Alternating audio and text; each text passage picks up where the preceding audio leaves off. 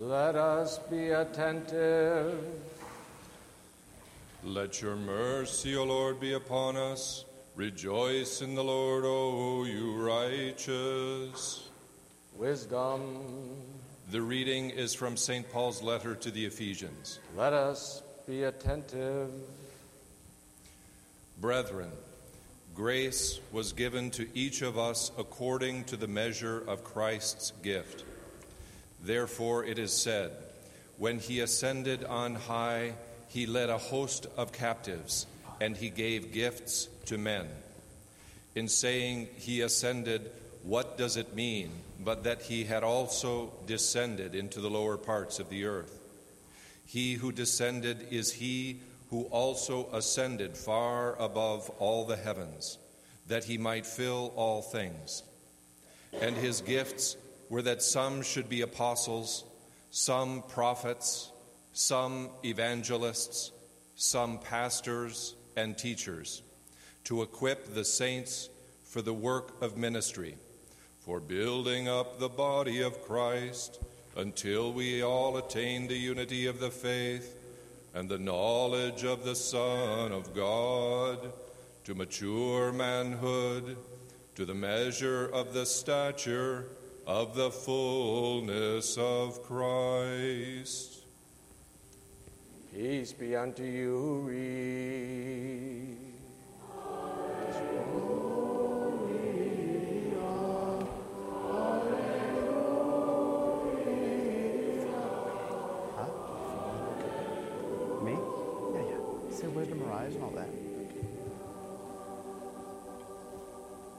Wisdom arise, let us listen to the holy gospel. Peace be unto all.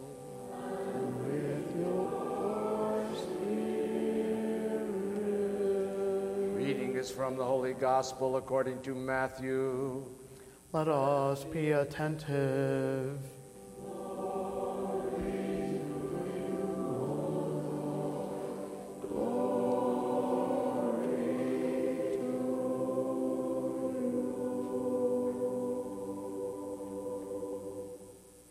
At that time, Jesus heard that John had been arrested, and he withdrew into Galilee. And leaving Nazareth, he went and dwelt in Capernaum by the sea, in the territory of Zebulun and Naphtali, that what was spoken by the prophet Isaiah might be fulfilled. The land of Zebulun and the land of Naphtali toward the sea, across the Jordan, Galilee of the Gentiles. The people who sat in darkness have seen a great light, and for those who sat in the region and shadow of death, light has dawned.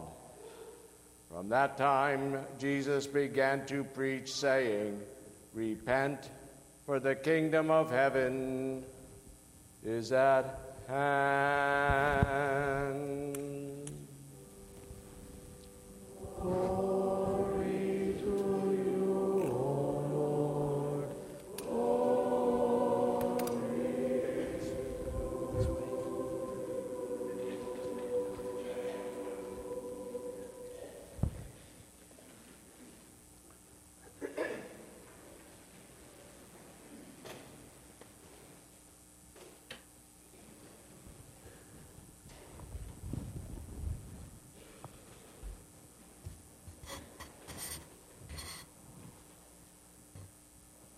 Good morning.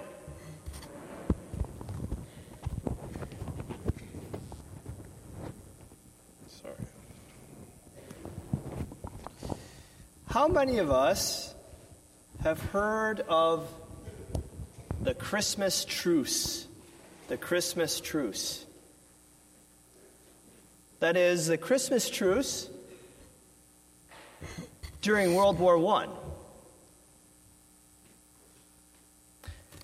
The Christmas truce of World War I occurred only five months into World War I and was a truly remarkable event.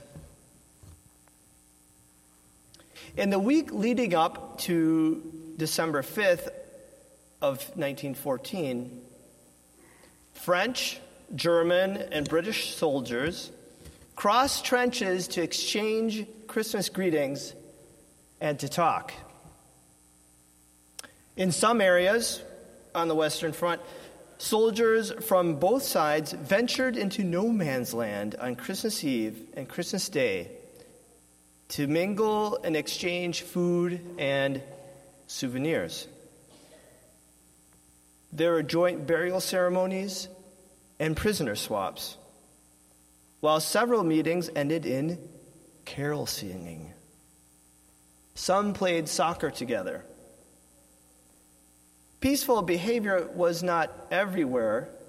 Fighting continued in some places on the Western Front, but the truce was truly remarkable, as we still remember it a hundred years later. But we may ask, what if the Christmas truce of 1914 had lasted? What if World War I had ended on Christmas of 1914 after only five months, instead of lasting four years and three months. World history would surely have been completely different. Would it have been? First of all, the estimated 10 million soldiers, with the exception of those who died after the first five, in the first five months of the war, would have come home alive. The six million people missing during the war, presumably killed, would have continued to contribute to society.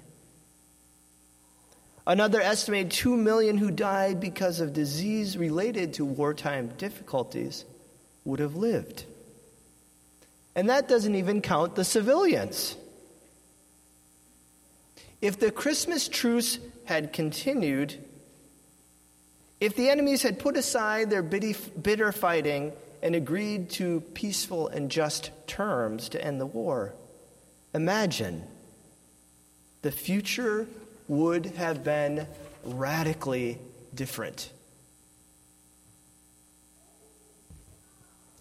Over the last few weeks in church, we have been reading about another, even more important, radical change in history. But this one was real and not hypothetical. I am talking about the birth of Christ, his baptism, and as we read today in the gospel, the beginning of his teaching ministry. God knew the brokenness of humanity. In today's gospel lesson, when Christ began preaching in Galilee, he knew that there needed to be a real change. He didn't simply say, You're saved. No, it wasn't and isn't that simple. He became human in order to redeem humanity. He took on all the sin, suffering, and brokenness, all the awful things of our human existence, and destroyed the effects of sin and death in his own body when he died on the cross. He also granted us his lasting peace. But as we read in today's gospel lesson, we have to do our part.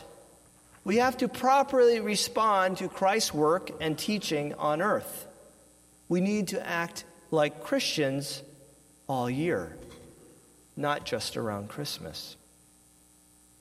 As we read in today's gospel lesson, Christ preached the same thing that John the Baptist preached.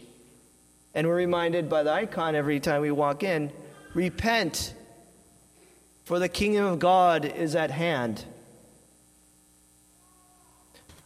Our human brokenness, even the brokenness that leads humanity to commit the most awful crimes, even war crimes, can be redeemed by Christ's birth, death, teaching, and resurrection. But God's gift of redemption and peace must be accompanied by our appropriate response of obedience to his teaching. That is, repentance. This repentance, this change of mind, this change of action cannot simply be like the Christmas truce a brief respite from fighting, from bitterness, from grudges and anger. It has to be sincere, it has to be lasting, it has to lead to radical change of mind and behavior. Imagine the potential. Imagine our future being radically different when our repentance is true, lasting, and sincere. Our future will be so much brighter. It will be so much brighter and peaceful, walking in the light of God in this life and in the life to come. Now imagine, no, what if we take this attitude of Christmas truce, of the Christmas truce all year? What if our efforts to be kind, loving, forgiving, helping the poor, and truly repenting are applied all year? What if our efforts lasted through the years, like those monuments, right, dedicated to the Christmas truce that stand today? What a new better, brighter, and peaceful future that would be. Our future would be radically transformed if we, as Christ commanded, repent, for the kingdom of God is at hand. This repentance leads to a lasting peace, both in this life and in the life to come. Very soon after the great entrance, we will pray in one of the petitions that we may complete the remaining time of our life in peace and repentance. Let us ask the Lord. Let us all mean it and live it when we respond. Grant this, O Lord. Amen.